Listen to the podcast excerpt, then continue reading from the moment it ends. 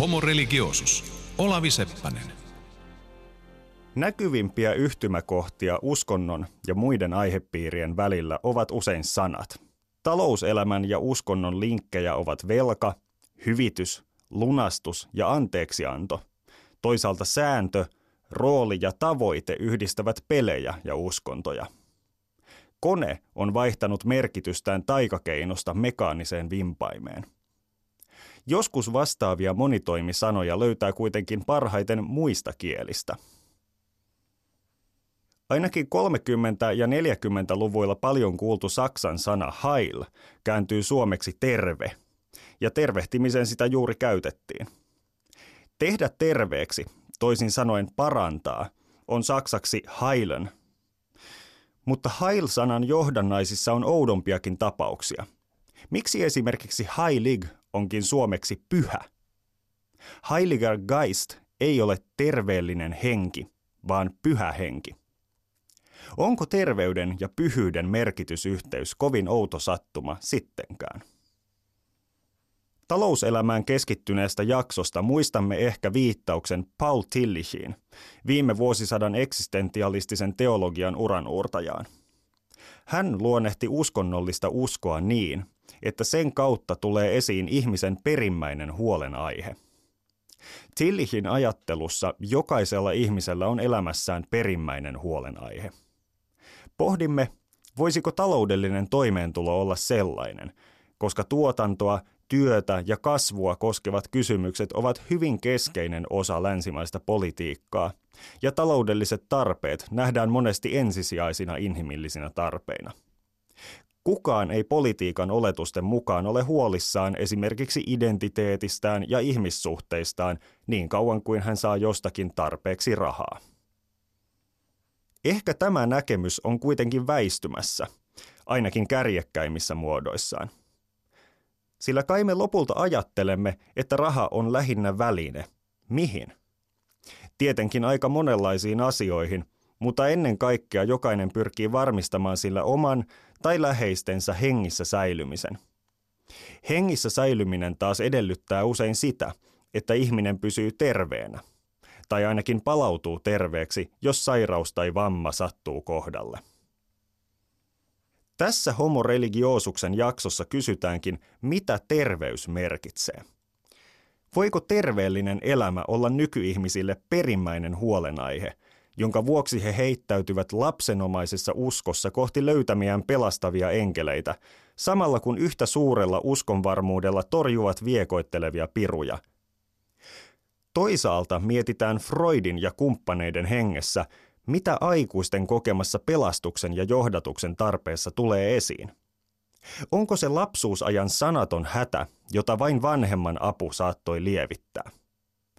Vieraana on evoluutiobiologian lisensiaatti ja valtiotieteen tohtori Vienna Setälä Pynnönen, joka väitöskirjassaan on paneutunut terveysviestintään, sekä anorektikkojen kokemuksia tutkinut teologian maisteri Matilda Mela. Minä olen Olavi Seppänen, tervetuloa mukaan. Taisin puhua äsken terveyden merkityksestä juuri nykyihmisille – mutta ei olisi ehkä reilua väittää, että menneiden vuosisatojen ihmiset eivät ole piitanneet terveellisestä elämästä. He ovat vain määritelleet tämän sinänsä arvokkaan asian eri tavalla. Jos haluamme ymmärtää terveyden käsitettä ja siihen ladattua merkitystä, meidän on ehkä syytä katsoa menneisiin vuosisatoihin ja esi-isiemme sairaaseen elämänmenoon. Ihmiskunnan historiassa oli pitkä aika – jolloin nälänhädät, tappavat kulkutaudit ja sodat kuuluivat normaaliin elämään. Toisaalta tuona aikana ei osattu edes uneksia sähköistetyistä ruoantuotantolaitoksista tai antibiooteista. Sellaisissa oloissa ei varmasti tuntunut realistiselta, että nähtäisiin hirveästi vaivaa ruumiin pitämiseen terveenä ja toimintakykyisenä. Vaikka Jeesus ja opetuslapset olisivat lenkkeilleet joka päivä Genesaretin järven ympäri, pidättäytyneet viinin juonnista ja syöneet vain kasviksia ja oliiviöljyä, kuolema ei minään päivänä olisi ollut heille yllättävä vieras. Niin kuin monet muut entisaikojen ihmiset, he ajattelivat elämää enemmän ilmiönä, johon kuului myös biologisen kuoleman jälkeisiä asioita. Kun elämä käsitettiin vähemmän biologiaan sidottuna kuin nykyään, terveyttäkään tuskin saattoi ajatella aivan tämän päivän tapaan. Terveydessä oli moraalisia ja maagisia ulottuvuuksia, ja terveyteen olennaisesti liittyvää puhtautta ei tavoiteltu pelkästään kemiallisessa mielessä. Puhtaudella ihminen saattoi hakea vaikkapa Jumalan hyväksyntää. Erässä nykyisinkin käytettävässä synnintunnustustekstissä rukoillaan, pese minut puhtaaksi ja anna kaikki syntini anteeksi. On selvää, ettei Jumalalta tässä pyydetä vedellä ja saippualla kuuraamista, jotta tali ja bakteerit saataisiin tiehensä. Mutta jos puhtauden ei tarvitse tarkoittaa kemiallista hygieniaa, niin mitä se sitten on? Otetaan esimerkiksi juuri tuo synnin tunnustus. Siinä puhtaaksi peseminen tarkoittaa jonkinlaisten vikojen ja virheiden korjaamista. Tätä kautta puhtaus voidaankin ymmärtää samoin kuin virheettömyys tai viattomuus. Jos pussissa on puhtaita jauhoja, niin jauhojen seassa ei ole mitään poikkeavaa tai sopimatonta – Englantilainen poliitikko ja kirjailija Lordi Chesterfield luonnehti aikoinaan, että lika tarkoittaa ainetta, joka on joutunut väärään paikkaan, eli sellaiseen paikkaan, missä sen ei ihanteiden mukaan kuulu olla. Kun ihminen on puhdas, hänessä on kaikki ihanteiden mukaista. Ja samaa tarkoittaa itse asiassa se, kun sanotaan ihmisen olevan terve. Ilmankos joku aina rauhoitellen muistuttaa, että kukaan meistä ei ole täysin terve. Siis ettei kukaan ole aivan ihanteellinen. Kun kuljemme kohti terveyttä, kuljemme kohti ihanteita, ja olemme sikäli muodollisesti lähellä uskonnollista elämää. Ihanteet ja poikkeamat määritellään nykyyhteiskunnassa eri tavoilla kuin ennen, ainakin osittain. Puhumme niistä kemian, neurologian ja vähän psykologiankin käsitteillä – sen sijaan, että käyttäisimme perinteisiä uskonnon metaforia, kuten hurskautta ja syntiä. Mary Douglas, joka syntyi vuonna 1921 ja kuoli 2007, oli merkittävimpiä antropologeja toisen maailmansodan jälkeen. Samalla hän oli yksi modernin uskonnon tutkimuksen uranuurtajista – Tähän mennessä homo religioosuksessa onkin jo kohdattu monia uskontotieteen kuuluisia teoreetikoita. Sir James Fraser piti uskontoa kontrollin tarpeen tyydyttämisenä, joka oli väistymässä tieteen ja teknologian tieltä. Ja hän tarkoitti uskonnolla jumalten puoleen kääntymistä. Emil Dyrkkeimille taas uskonto oli abstraktimpi juttu. Se tarkoitti ihmisten keskittymistä yhteisiin pyhiin asioihin – joiden kautta he vertauskuvallisesti kohtasivat oman yhteisönsä ja vahvistivat kuulumisensa siihen. Mary Douglas kuului nuorempaan polveen ja tunsi hyvin nämä edeltäjiensä teoriat, mutta hän jatkoi uskonnon perustekijöiden etsinnässä omaan suuntaansa. Häntä kiinnosti erityisesti ihmisten tarve luoda puhtautta ja laittaa asioita oikeaan, ihanteelliseen järjestykseen. Kuten todettua, Puhtaus ja puhdistaminen ovat uskonnollisessa kielessä yleisiä käsitteitä.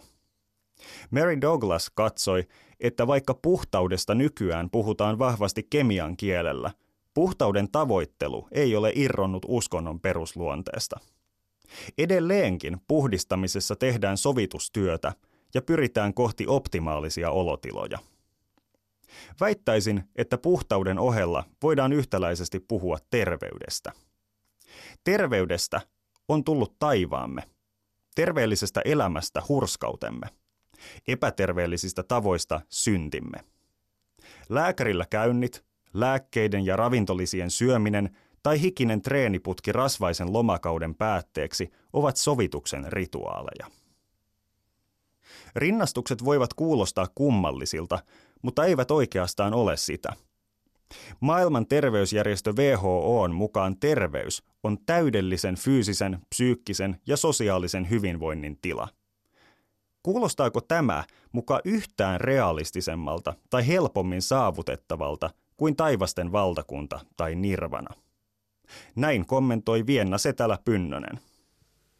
Onhan sitten keskusteltu jo niin kuin aika pitkään, että ei se kauhean realistinen on se, ole se voimassa oleva WHO on terveyden määritelmä, joka siis, niin kuin, mä en muista tarkkaan miten se menee, mutta sehän viittaa johonkin niin kuin, äh, sairauden täydelliseen fyysiseen ja psyykkiseen poissaoloon. Ja sehän tekee siis joka iikasta sit jossain määrin sairaan. Ja musta on kauhean hauska, kun niin kuin, että sitähän on yritetty niin kuin pitkään, sitten on keskusteltu ja perustettu kaiken maailman työryhmiä lääketieteessä ja muissakin tota, niin elimissä, että tota, nyt on me siis come on, että pakko saada joku parempi määritelmä tähän. Mutta kaikista puheista ja yrityksistä huolimatta mun mielestä uutta määritelmää ei ole saatu aikaiseksi. Että se vanha täydellisyys, tämä taivaspaikka hommeli on vielä voimassa. Ja tietysti voi ajatella, että se on ihan älytön niin kuin mindjobi tehtävä. Että tyyli, että määrittele taide, määrittele rakkaus, määrittele elämä.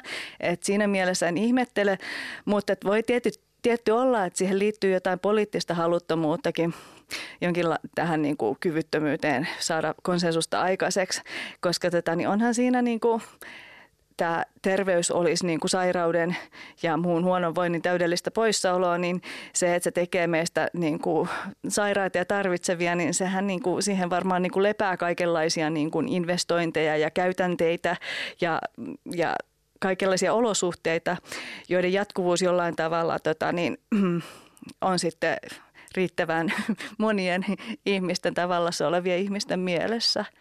Uskontojahan kritisoidaan joskus tavoitteiden epämääräisyydestä tai epärealistisuudesta.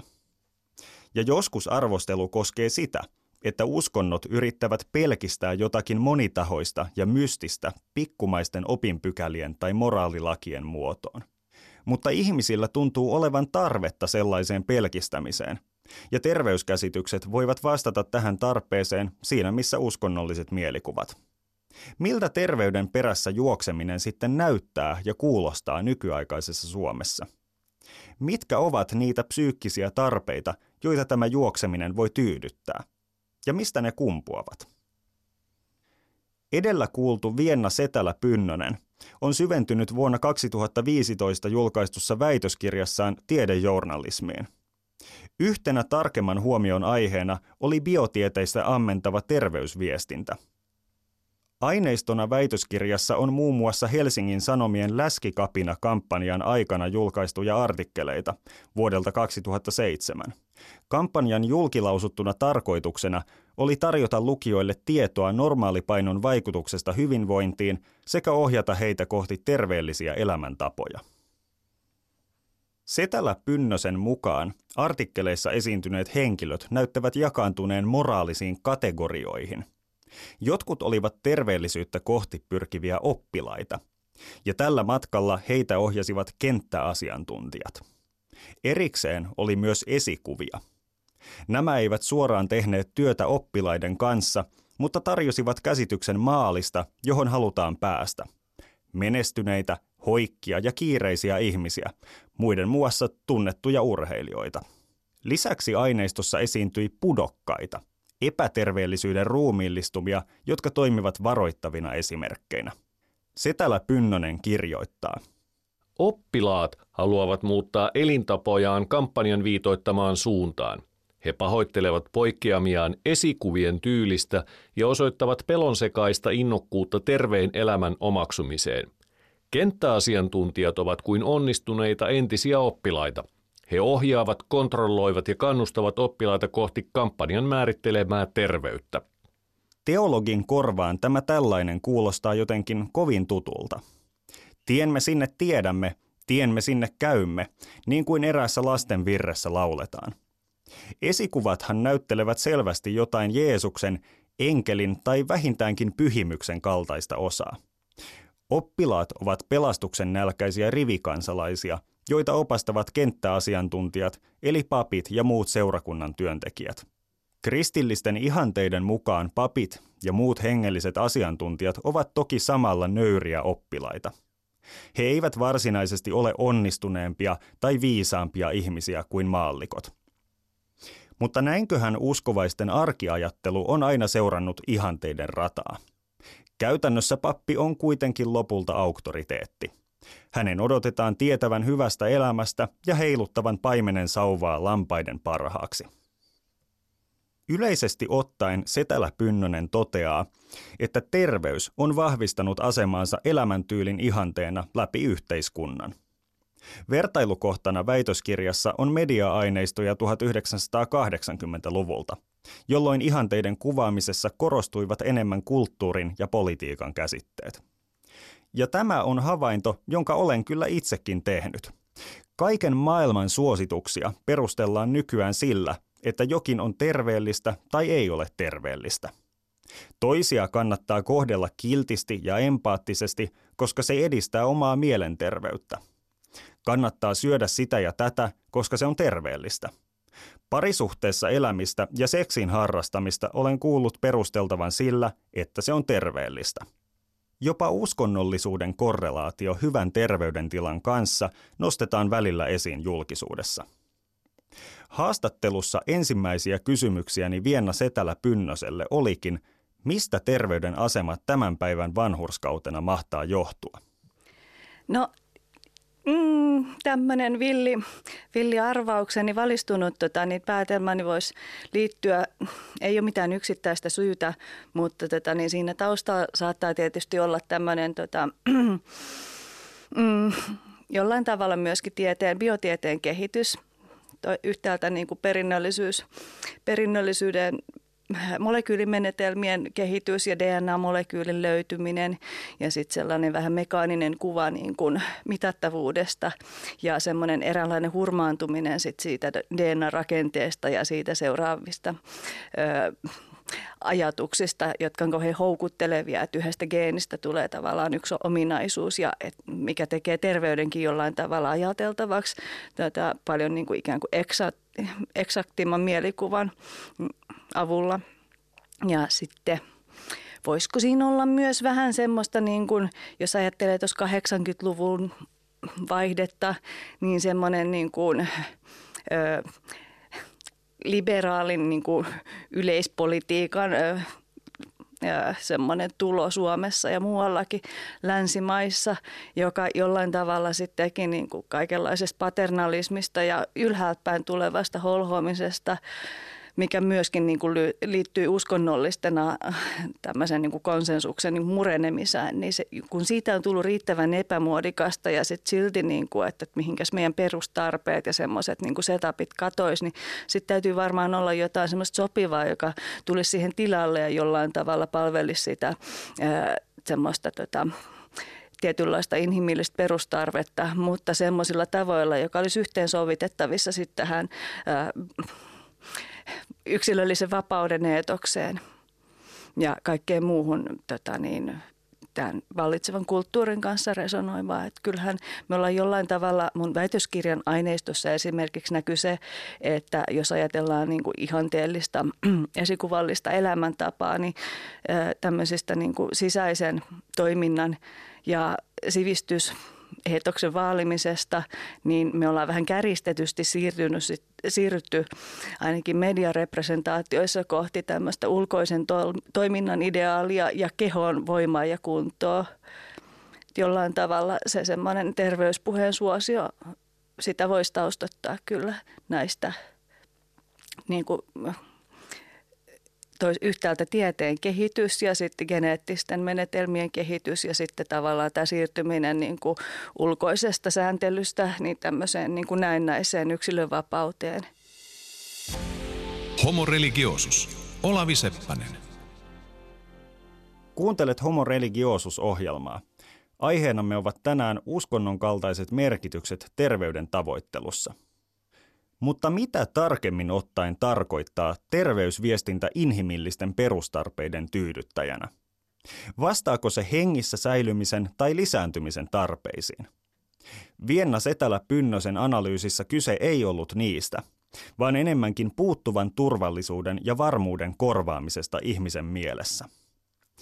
Huomioni kiinnittyi erityisesti arvioon, että 2000-luvun terveysjournalismista lukija voi löytää objektiiviseen tietoon ja terveisiin elämäntapoihin perustuvan kädestä pitelijän ja suojakeinojen reseptin. Siis että ihan kädestä pitelijän. Olihan tässä nyt varmasti puhe tieteen tuloksista, eikä Jumalan kaitselmuksesta.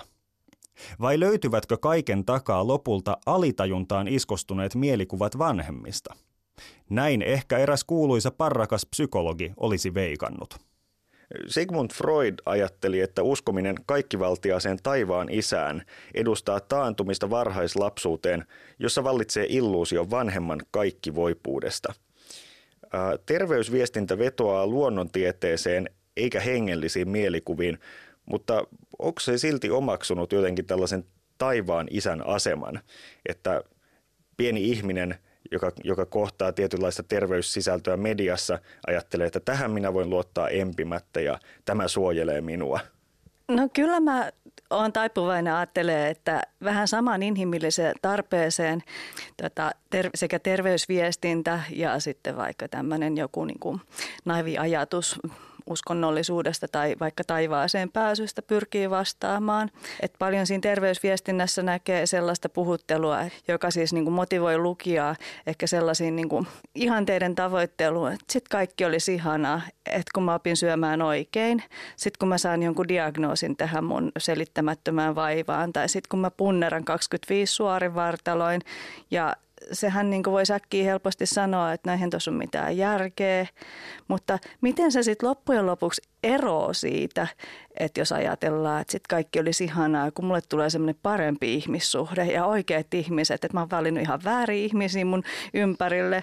Tavallaan se semmoinen niin kuin ajatus, joka kätkeytyy usein meiltä itseltämme, että niin kuin me ajatellaan, että, että sitten kun mä saisin niin kuin sitä, mitä mä haluan, niin sitten kaikki olisi hyvää.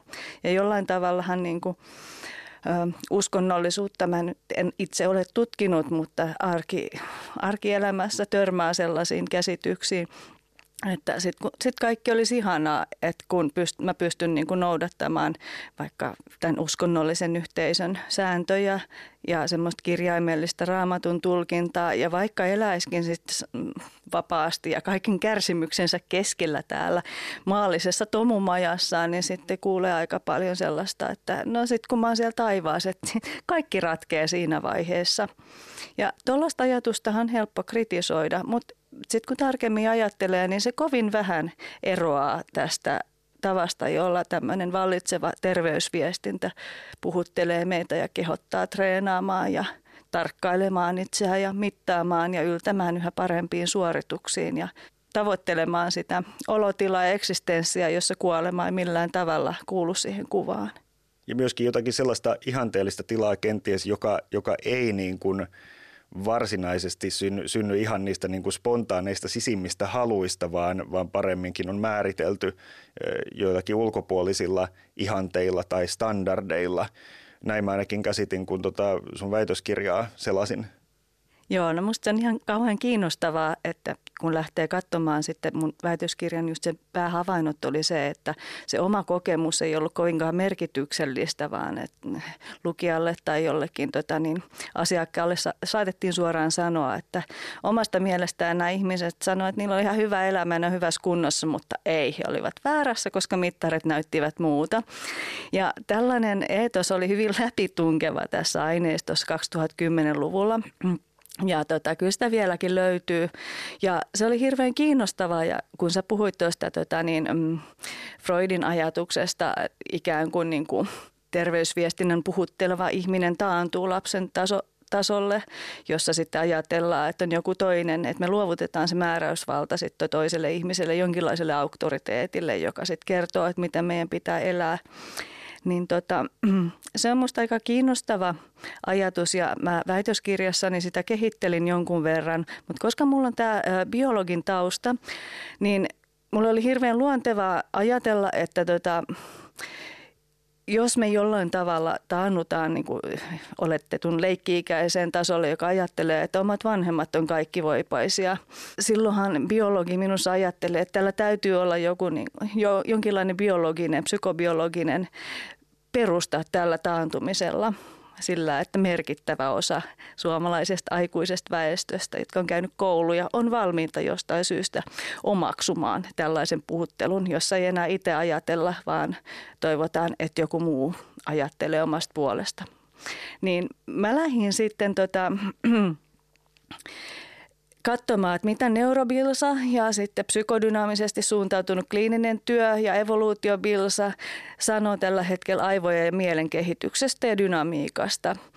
Mä tulin siihen tulokseen, että tota, niin, tai mun väitöskirjassa mä aika paljon niin kun, selitän tai ehdotan, että voisiko tätä ulkoapäin tulevan ihanteen niin kuin kaipuuta sit selittää myös niin yksilön kehityksen ensimmäisillä vuosilla, jotka on tavallaan ratkaisevia perusluottamuksen tai sen puutteen synnyssä ja myöskin siinä, että miten alttiita me ollaan sitten aikuisissa asenteissamme arvoissa sitten ja reagointitavoissamme niin olemaan alttiita siis tämmöiselle mm, epäitsenäisyydelle, kykenemättömyydelle ajatella itse.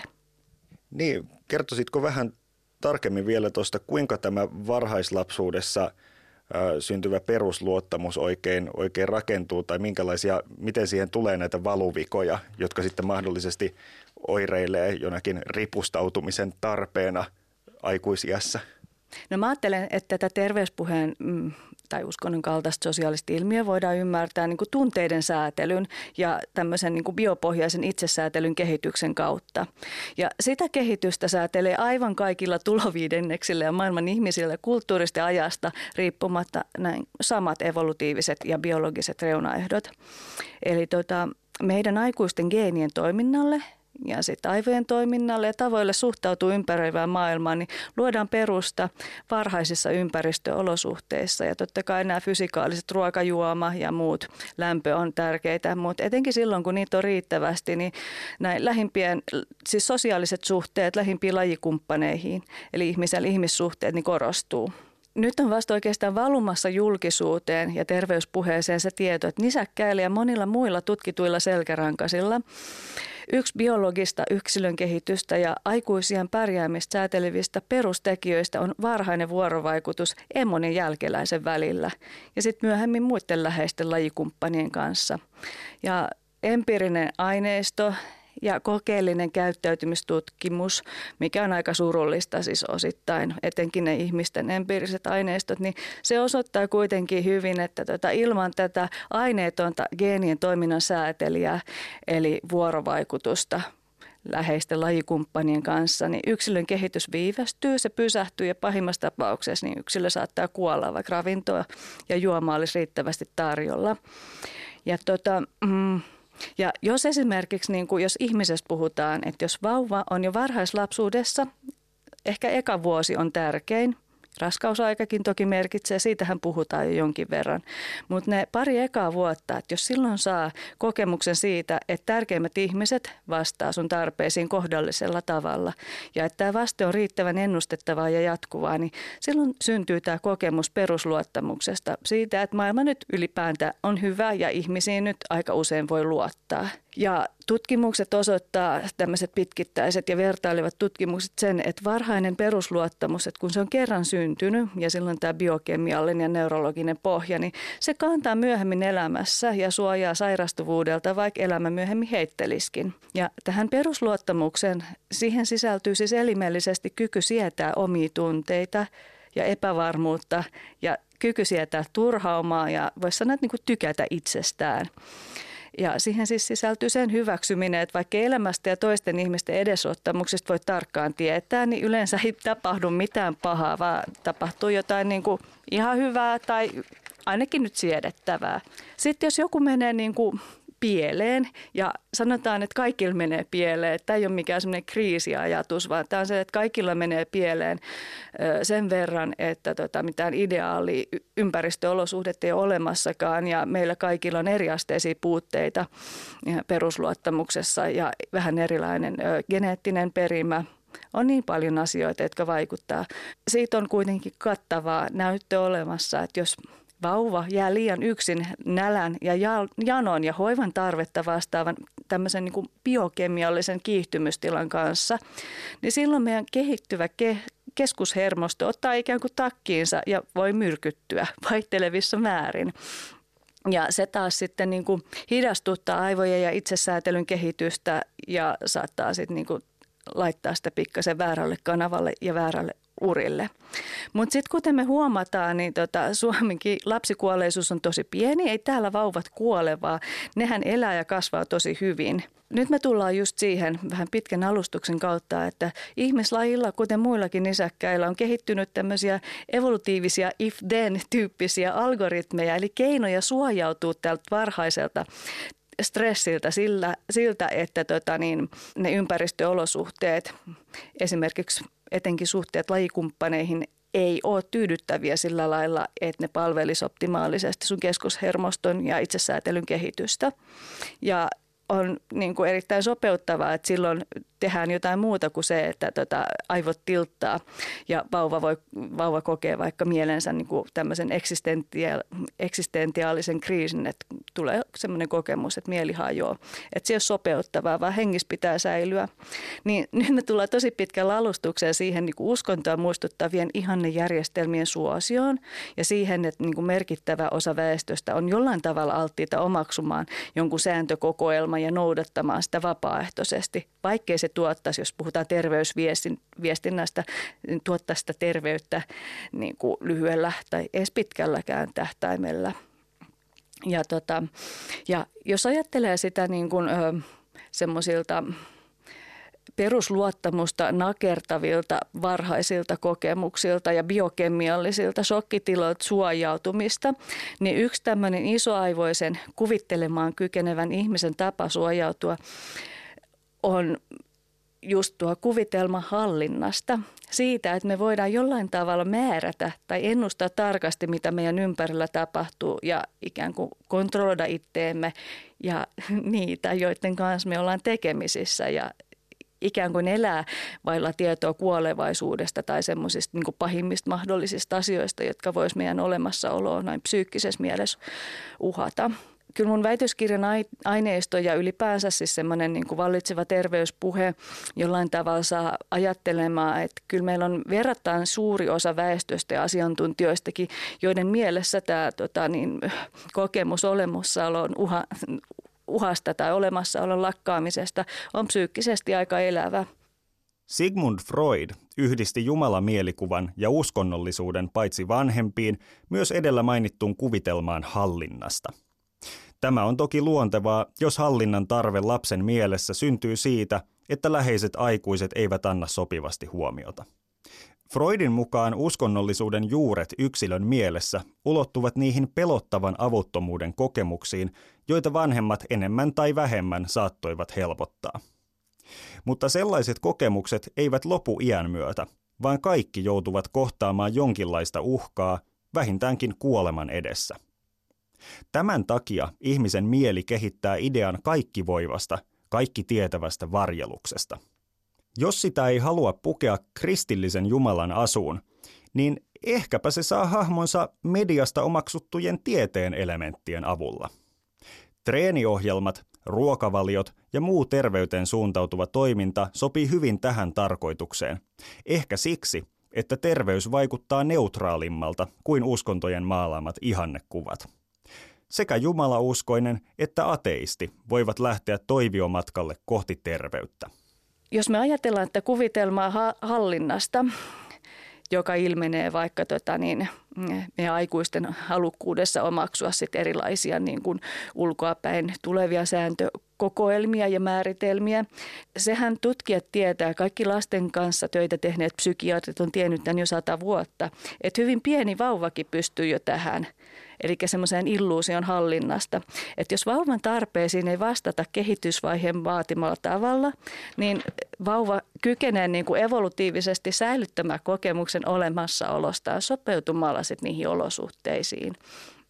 Ja alkamalla esimerkiksi kuvitella, että se hallitsee hoitajiaan tai sitten tavallaan niin kuin pidättelee ja kontrolloi itteensä ja on tavallaan mieliksi niille ympäristöolosuhteille, joille ei itse voi mitään – ja näin saattaa selvitä hengissä ja selviääkin ja kehittyy näennäisen normaalisti, mutta lukuisat seurantatutkimukset osoittaa, että vakavat puutteet just niin kuin kyvyssä kokea omia tunteita ihmislajilla, niin ne ilmenee aikuisuudessa korkeimpana sairastuvuutena ja kuolleisuutena. Et esimerkiksi mm, Kauhanen ja kumppanit niin on tehnyt aika uraurtavaa tutkimusta siis tunteiden säätelyn ja sydäntautien yhteydestä 80-luvun Suomessa, mutta en tiedä mihinkähän unholaan ne on. Ne voisi ehkä nostaa sieltä uudelleen esille nekin tutkimukset. Homo religiosus. Olavi Seppänen. Kuuntelet Homo religiosus-ohjelmaa. Aiheenamme tänään uskonnon kaltaiset merkitykset terveyden tavoittelussa. En muista, että niin sanotusti normaalia terveyden tavoittelua tai terveysintoilua olisi tutkittu uskontotieteen piirissä. Sen sijaan äärimmäinen ja pakkomielteinen oman ruumiin kontrollointi, jota ilmenee anoreksiassa, on ymmärrettävästi saanut huomiota tällä alalla, jonka ydinaiheisiin kuuluvat tabut ja rituaalit. Anoreksiaa ei kannata suoraan sanoa terveyden tavoittelun muodoksi tai varsinkaan terveysvillitykseksi. Se on sairaus, joka omaksuu terveellisen elämän ulkoisia tunnusmerkkejä, varsinkin liikuntaa ja vähärasvaista ruokaa. Myös edellä kuvailtu hallinnan tarve vaikuttaa erityisen tärkeältä tekijältä anoreksian yhteydessä.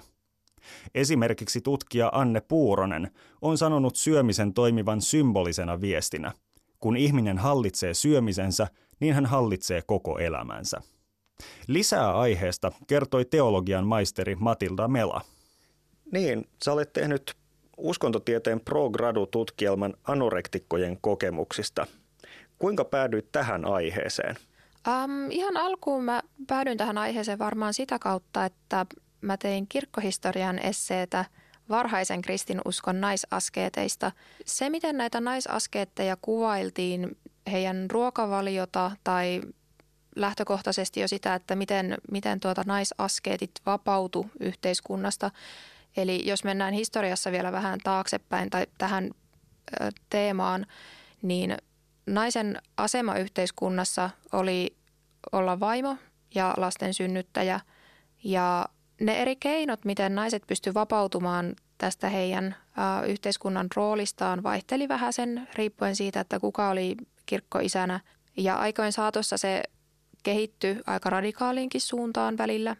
Ja naisilta vaadittiin esimerkiksi sitä, että, että heidän piti leikata hiuksensa lyhyeksi ja ää, laihduttaa itsensä itsestänsä kaikki naiselliset ominaisuudet pois ja tulla miesten kaltaiseksi. Heidän piti opetella puhumaan kuin miehet ja kävelemään kuin miehet ja kaikessa, kaikessa niin kuin kadottaa se naiseus omasta kehostaan, koska nähtiin, että nimenomaan naiskehon kautta Eevan myötä synti oli tullut maailmaan. Ja tota, jotkut kirkkoisät jopa koki, että naisen ruumis on sellainen, mitä tulee vihata sen syntisyyden takia – sen takia heille asetettiin hirveän tarkkoja rajoja siitä, että mitä he saavat syödä, millä tavalla heidän tulee kohdella kehoansa tai, ja ehkä eniten näihin heidän ruokakategorioihin, mitä he saivat syödä tai siihen, että miten rajoitettua se ruokailu oli. Että saattoi saatto olla vaikka, että sai syödä leipää kerran päivässä ja ehkä vähän kalaa ja juuri tämä, että, että keho piti vaan laihduttaa ja riuduttaa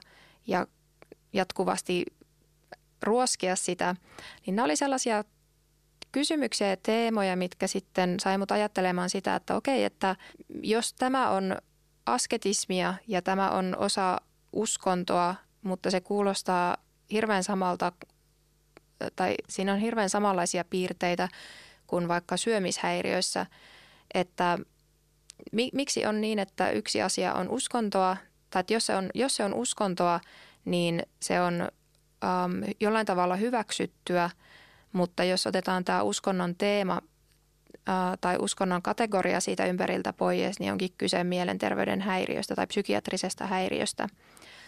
Ja totta kai siis ähm, näin jälkikäteen tutkijat on sanoneet, että, että on ihan siis selkeästi joillain näillä naisasketeilla ollut näkyvissä syömishäiriötä, mutta totta kai semmoisen diagnosointi näin jälkikäteen on aika mahdotonta, mutta et voi sanoa, että, että on selkeitä semmoisia piirteitä ollut siinä. Ja näiden ää, eri kysymysten kautta mä lopulta sitten päädyin valitsemaan syömishäiriön omaksi kandidaatin tutkielman aiheeksi. Ja mua nimenomaan kiinnosti siinä, että millaisia nämä ruokakategorisoinnit on. Ja, ja silloin jo heräsi kysymys näistä syömishäiriöön liittyvistä rituaaleista. Ja sitten gradun osalta äm, tai kandivaiheessa mä olin tutustunut Anne Puurosen tutki, tutkimuksiin ja ennen kaikkea hänen omaan väitöskirjaan Rasvan tyttäret.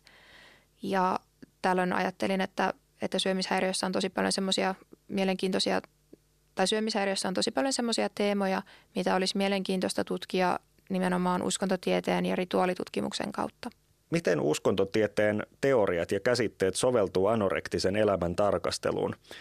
Onko tämä syömishäiriö jotenkin uskonnon kaltainen ilmiö vai, vai miksi, ne, miksi ne siihen istuu niin hyvin? Mm, no uskontotiede mahdollistaa aika monennäköisten yhteiskunnallisten ilmiöiden tutkimisen ja, ja tota, millä tavalla esimerkiksi mä näen, että, että uskontotiede tai uskontotieteestä käsin on ollut kiinnostava tutkia syömishäiriöitä on, on nimenomaan se, että siinä on semmoisia teemoja, jotka on myös havaittavissa eri, esimerkiksi eri uskonnoissa. Itselle ehkä semmoisia selkeimpiä teemoja, mitä syömishäiriössä on noussut esiin, on esimerkiksi justiinsa ruokakategorisoinnit tai puhtauden vaaliminen, tämmöiset tietyt rajanvedot siinä, että, että mikä vaikka tahraa tai likaa kehoa tai saastuttaa – ja toisaalta taas sitten, että millaiset ruuat tai millaiset teot sitten puhdistaa sitä kehoa. Totta kai myös syömishäiriöihin voi liittyä aika voimakkaita uskomuksia, mitä sitten voidaan nähdä, että, tai että voidaan nähdä vaikka tämmöistä maagista ajattelua siellä, mikä tarkoittaa, että, että ajatellaan, että omilla tietyillä teoilla tai valinnoilla voi tapahtua jotain isoja tai merkittäviä asioita. Että voi olla esimerkiksi, että, että voi ihminen voi ajatella, että oman jonkun mielihalun tyydyttymisen kautta, että syö vaikka jotain kiellettyä, niin se voisi aiheuttaa taas jotain pahaa jollekin toiselle ihmiselle. Tai että esimerkiksi oksentamalla voi poistaa henkistä pahuutta tai jotain pahaa itsestänsä. Ja sitten nämä syömishäiriöön liittyvät rituaalit on itsessänsä sellainen, mitä myös tutkitaan tai tällä hetkellä esimerkiksi ymmärretään hyvin, että syömishäiriössä on rituaaleja ja, ja niitä pystytään luokittelemaan ja niitä pystytään laskemaan.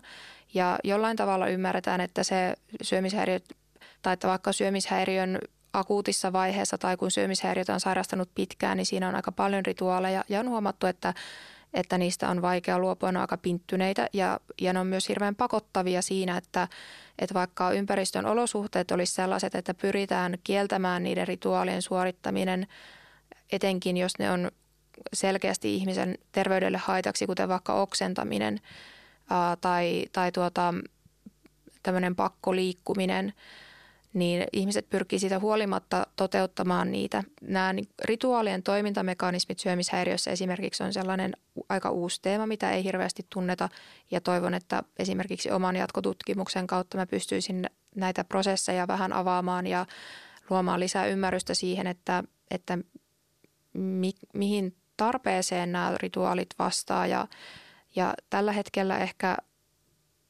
näen, että – Sairastunut ihminen kehittää ensin itsellensä sääntöjä, esimerkiksi just ruokailuun liittyen, äh, ruokailuun liittyen tai vaikka liikuntaan tai siihen, että mi- miten hän ajattelee, että hänen kuuluu elää. Jotta hän pystyy elämään näitä elämää aika paljon rajoittavien sääntöjen mukaan, hän tarvitsee sit niitä varten erikseen rituaaleja, jotka mahdollistaa sen sääntöjen mukaisen elämän. Tämmöisiä sääntöjä, mitä syömishäiriön sairastunut ihminen voi kehittää itsellensä. Ne voi olla aika lailla mitä tahansa, mutta ehkä semmoisia yleisiä teemoja on vaikka tietyt ruokarajoitukset, että on vaikka kiellettyjen ja sallittujen ruokien listoja ja sitten niitä sallittuja ruokia tai turvaruokia voi olla tämmöiset hirveän vähäkaloriset tai jollain tavalla niin terveellisiksi mielletyt ruuat, kuten vaikka kurkku tai salaatit, ehkä kala tai kana hirveän pienissä määrin. Ja, ja sitten totta kai kiellettyjä ruokia on yleensä kaikki sellaiset, mitkä, mitä voitaisiin mieltää ehkä tämmöisiksi just energiatiheiksi ja Toisille se saattaa olla myös ihan tämmöisiä, että ruoka-aineet, mitkä tuo vaikka nautintoa, ei edes sillä tavalla, että ne olisi hirveän energiatiheitä, ne voi olla hyvinkin terveellisiä, mutta että niihin saattaa tulla vaikka himo. Ja muita sääntöjä. Voi olla vaikka, että syö vain kerran päivässä tai saa syödä vaan tietyn kellon, tiettyihin kellon aikoihin. Ja se voi olla hirveän yksityiskohtaista, että millä tavalla sä saat syödä ja saako olla muita ihmisiä paikan päällä, minkä kokoiseksi sä pilkot suun ruuan, missä järjestyksessä sä syöt, ähm, syöksä ensimmäisenä kasvikset, äh, saako ruuat koskea toisiinsa, miltä lautaselta sä syöt, mit, mitä tuota ruokailuvälineitä sä käytät, syöksä aina vaan keittoja, minkä kokoisella lusikalla sä syöt niitä ja montako kertaa sä pureskelet sitä ruokaa tai kauanko sulla saa kestää siihen ruokailuun. Edellä siis Matilda Mela kuvaili anoreksiassa esiintyviä rituaaleja, joilla arkinen toiminta pakotetaan tarkkoihin ja säännöllisiin muotoihin. Rituaalien määrä ja pienipiirteisyys on hämmästyttävää. Samoin niiden pakonomaisuus, vaikkei sairastunut ajattelisi mitään pakottavaa auktoriteettia, kuten Jumalaa. Syömiseen ja ruoan käsittelyyn liittyviä sääntöjä voi anoreksiassa varmastikin olla niin monia, että Mooseksen lajitkin jäävät toiseksi. Vaikka tykkäisikin soveltaa Freudin kaltaista alitajunnalla selittämistä, on kiinnostavaa kysyä myös, mitä anorektisessa elämässä ihan tietoisesti tavoitellaan. Tyypillisesti anoreksiaan yhdistyvä mielikuva on laihuus ja pakkomielteinen halu olla mahdollisimman laiha. Mutta voiko laihuus itsessään todella olla niin tärkeää? Matilda Melan Pro Gradun otsikko Laiha paratiisi osoittaa kehon muotojen tuolle puolen. On itse pohtinut sitä, että jos varhaisen kristinuskon naisaskeetit yritti vapautua siitä heille ulkoa puolelta määrätystä kulttuurisesta kategoriasta ja, ja siitä elämästä, mitä heidät määrättiin elämään, niin mistä sitten meidän yhteiskunnan syömishäiriön sairastuneet askeetit sitten, mistä he yrittää vapautua. Ja tämä on totta kai sellainen asia, että mihin en vastausta tiedä ja, ja todennäköisesti hirveän moni tai yhtä monta vastausta siihen saisi kuin mitä on sairastuneita. Tämä on ehkä se, mitä mä omassa työssäni on myös pohtinut tämän sairauden funktiona. Eli mitä sillä pyritään saavuttaa, tai mitä esimerkiksi anoreksiaan liittyvällä laihuuden tavoittelulla pyritään saavuttamaan. Ei niinkään, että laiha olomuoto olisi se itse tavoite, vaan mitä ajatellaan, että sitten kun mä olen riittävän laiha, niin mitä sitten tapahtuu. Ja joillakin, tai esimerkiksi omassa tuossa graduaineistossa tuli erilaisia teemoja vastaan, kuten vaikka ajatus siitä, että ei ole enää koulukiusattu ja on suosittu ja on paljon kavereita, että tämmöinen niin kuin Hollywood-filmitähti aina onnellinen ja, ja elämä on, että elämässä on paljon kavereita ja en, ehkä just tämmöinen, niin kuin, että ennaltaehkäistään sitä kiusaamista. Tai sitten se saattaa olla tämmöistä keskinkertaisuuden inhoa ja tota, halua olla edes jossakin hyvä ja ajatuksena, että, että jos mä en voi olla hyvä siinä, missä mä oon, mitä kohden mä oon mennyt elämässä, mä oon tavoitellut jotain tiettyä asiaa ja, ja elämässä tapahtuukin jotain semmoista, että mä en, en voikaan olla siinä paras tai, tai riittävän hyvä, että sitten mä olen parassa laihduttamisessa ja kaikista laihoin Anorektinen elämä voi olla äärimmäinen esimerkki siitä, miten helpotusta pettymykseen ja turvattomuuteen haetaan eksakteista raameista ja tunnontarkasta toiminnasta. Mutta itsensä raamittaminen ei tarkoita, etteikö samalla voisi uskoa olevansa täysin vapaa. Tämäkin ilmiö on tuttu uskonnollisen elämän kirjosta. Mieleeni palaa taannoisen Turun piispan Isakus Rothoviuksen saarna kuningas Kustaa toinen Adolfin muistoksi – Ensin piispa ylisti sitä, kuinka kuninkaan koko hallituskaudella mistään uskonnon opista ei ole ollut kiistaa, koska hänen majesteettinsa on huolehtinut, ettei riitoja ja erimielisyyksiä pääse syntymään. 1600-luvun Ruotsissahan tämä huolehtiminen tarkoitti muun muassa painostusta ja uhkailua. Heti perään Rothovius rukoili Jeesukselta, ettei ruotsalaisilta milloinkaan riistettäisi tätä vapautta – siis vapautta uskoa ainoaan oikeaan oppiin ja noudattaa sitä. Mutta olenpa törmännyt omanakin aikanani kristittyjen keskuudessa ajatukseen, että Jumala ja uskonvarmuus antaa ihanan vapauden tunteen. Ei tarvitse yrittää ratkaista asioita itse, sillä omalla hapuilevalla järjellä. Kiinnostavaa kyllä, Samanlaisia vapauden merkityksiä on esiintynyt myös terveyspyrkimysten yhteydessä. Juttelin asiasta Vienna Setälä Pynnösen kanssa. Teologinen kokemukseni sanoi mulle, että, että tota, uskonnoissa on melko tavallista vaalia kylläkin jonkinlaista käsitystä ihmisen vapaudesta, ei vapautta koskaan kielletä sinänsä, mutta monesti tehdään kuitenkin niin, että todellinen vapaus määritellään sillä tavalla, että se käytännössä merkitsee jonkin ulkoasanellun mallin toteuttamista. Miten tällaista filosofista akrobatiaa vapauden käsitteen äärellä sitten harrastetaan terveyden tavoittelussa tai terveysviestinnässä? Ehkä tätä kovin samaa taustaa vasten, mitä äsken kuvasit, niin tota, mä oon ymmärtänyt kyllä tätä median viljelemää te- terveyspuhetta ja, median, ja siinähän viljellään tosi paljon vapauspuhetta.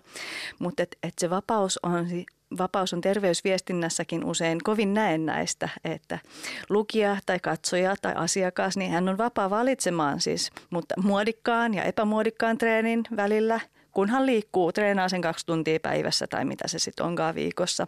Hän on vapaa hyväksymään, hyväksymään painonormin ja jos tota, niin, valitsee siis sillä lailla, että ei ole sutjakkaan, niin sit sitä tietysti pahoitellaan. Se on hyvin tyypillistä retoriikkaa, että ikään kuin osoitetaan diskursiivisella tasolla, että tunnetaan nämä niin kuin terveysvalistuksen autuaksi tekevät dogmit, mutta sitten kun niitä jostain syystä noudatetaan, niin sit, sitä ainakin pahoitellaan ja tällä tavalla osoitetaan ikään kuin se auktoriteetti.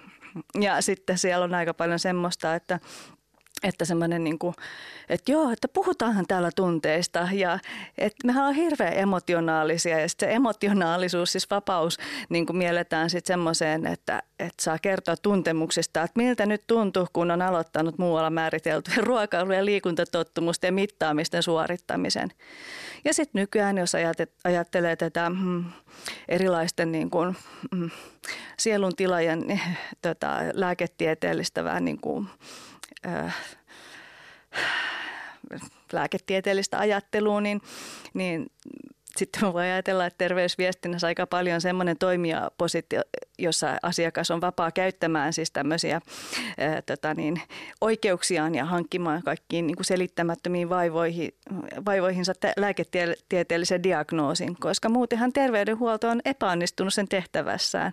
Ja on se ihan hirveän kiva, että me kuvataan usein sitä, että tota, kun on kaikenlaista epämääräistä krämppää ja muuta huonoa tunnetta, niin, tota, niin sitten koska meidän on hirveän vaikea hyväksyä, että sellainen kuuluu elämään ja, sitten, että, ja niitä voisi joskus selvitellä siis omiin tunteisiin tutustumalla ja tämmöisellä niin kuin sisäisellä aktiivisuudella, mutta se on niin hemskatan hankalaa, että onhan se nyt hirveän paljon kivempaa ja helpompaa tavallaan sitten niin kuin saada joku niin kuin nimi sille tuntemukselle ja, ja hoitaa sitä kenties jollain ulkoisella toiminnalla, kokee ikään kuin lapsen tavoin, että joku, joku hoitaa sua se ei vaan pitkällä tähtäimellä ole ehkä niin terveeksi tekevää sitten. Mutta tota, mitä sitten vapaudesta, kun puhuit muuten, niin siis vapaushan sinänsä on aika hyvä asia. Et siellä terveysviestinnässäkin ja aika paljon keskustelussa nousee nykyään esiin se ajatus yksilön vapaudesta ja vastuusta oman terveydensä ylläpitoon. Ja, jo, multa usein kysyttiin, että no onko se laineistossa nyt mitään hyvää sitten, niin mä sanoin, että joo, että mun mielestä jos on pakko valita, niin se on hyvä, että ajatus siitä, että meillä on niin kuin vastuu omasta hyvinvoinnistamme ja terveydestä. Että jos valita pitää, niin mieluummin näin päin kuin että se, että vastuu olisi jollain muulla, esimerkiksi yhteiskunnalla tai lääkärillä tai uusimmilla tutkimustuloksilla – mutta mä voin ymmärtää, että vastustusta tässä, niin kuin, että yksilöllä olisi vastuu omasta terveydestään, niin herättää just se yksilön vapauden vulgaaritulkinta siitä, että meidän pitäisi yksin tässä maailmassa pärjätä. Et mun väitöskirjan aineistossakin ilmeni sellaista omavoimaisuuden eetosta, joka ei ole sivumennen sanoen mitenkään harvinainen tämmöisessä niin kuin, mm, populaarisessa diskurssissa. Että itse mä oon kaikki saavutukseni perkele taistellut ja en ole saanut keneltäkään apua ja talvisodan henki ja jäljellä rakennus ja, ja, ja tota niin, ikään kuin se ajatus elää hirveän sitkeänä niin kuin meissä, että, että täällä pitää itse pärjätä ja itse yksin pärjätäänkin ja ihan kuin kuka ei olisi koskaan ollut mua ennen. No sehän on biologinen ja fysiologinen mahdottomuus ja ennen kaikkea se on musta valtava härski ajatus, että kukaan ihminen meistä ei täällä pärjää ilman toisia ja kaikki meidän saavutukset terveyden saralla tai muualla elämässä, nehän on seurausta siitä, niiden taustalla on aina se, että joku on joskus meitä auttanut tai meille jotain antanut välillisesti tai suoraan. Et siinä mielessä niin kuin se ajatus yksilön vapaudesta ja vastuusta oman terveytensä tavoitteluun on hyvä silloin, kun se vapaus ja vastuu sit käsitetään tasapainoisesti sillä lailla, että siinä on mukana se ajatus sosiaalisuuden niin kuin välttämättömyydestä ja läheisten ja rakkaiden ihmissuhteiden niin kuin elintärkeydestä. Tämä jakso on ollut melko kriittisen sävyinen vilkaisu terveyteen, sitä ympäröiviin merkityksiin ja kielenkäyttöön. Kriittinen sävy johtuu ennen kaikkea tähän yhteyteen valitusta uskontoteoriasta. Sigmund Freudin näkemys uskonnosta ei tietenkään tunnu kovin mairittelevalta, koska se korostaa lapsenomaista avuttomuutta aikuisessa ihmisessä. Ja kun tätä uskontonäkemystä sovelletaan terveyden tavoitteluun, se ei anna kovin mairittelevaa kuvaa tavallisesta ihmisestä, joka haluaa olla terve ja hyvinvoiva. Ymmärrän tämän ja haluan lopuksi kohtuuden nimissä sanoa pari tasapainottavaa sanaa. Freudilainen uskontoteoria ei tietenkään ole koko totuus uskonnosta. Myöskään terveysintoilun esittäminen uskonnon korvikkeena ei ole koko totuus terveyden tavoittelusta – tässä käsitellyt esimerkit edustivat vain osaa terveyskäyttäytymisen kirjosta, ja anoreksian tapauksessa oli selkeästi puhe ääriilmiöstä. Terveellinen elämä voi kuulua tavoitteisiin myös ja ehkä erityisesti sellaisen ihmisen elämässä, jolla perusluottamus ja itsetunto ovat loistavassa kunnossa. Ehkä kriittiset näkemykset ovat silti tervetulleita, sillä terveys on yleinen ihanne yhteiskunnassamme. Siksi kannattaakin pysähtyä miettimään muutamaa kysymystä. Mitä tuo ihanne todella pitää sisällään? Mitä sen saavuttaminen merkitsee? Ja mistä syistä itse kukin tavoittelee sitä, jos tavoittelee? Näihin kysymyksiin ei ole itsestään selviä vastauksia. Yhtä hyvin ne voisivat koskea vaikka taivasta tai nirvanaa. Homo religiosus. Olavi Seppänen.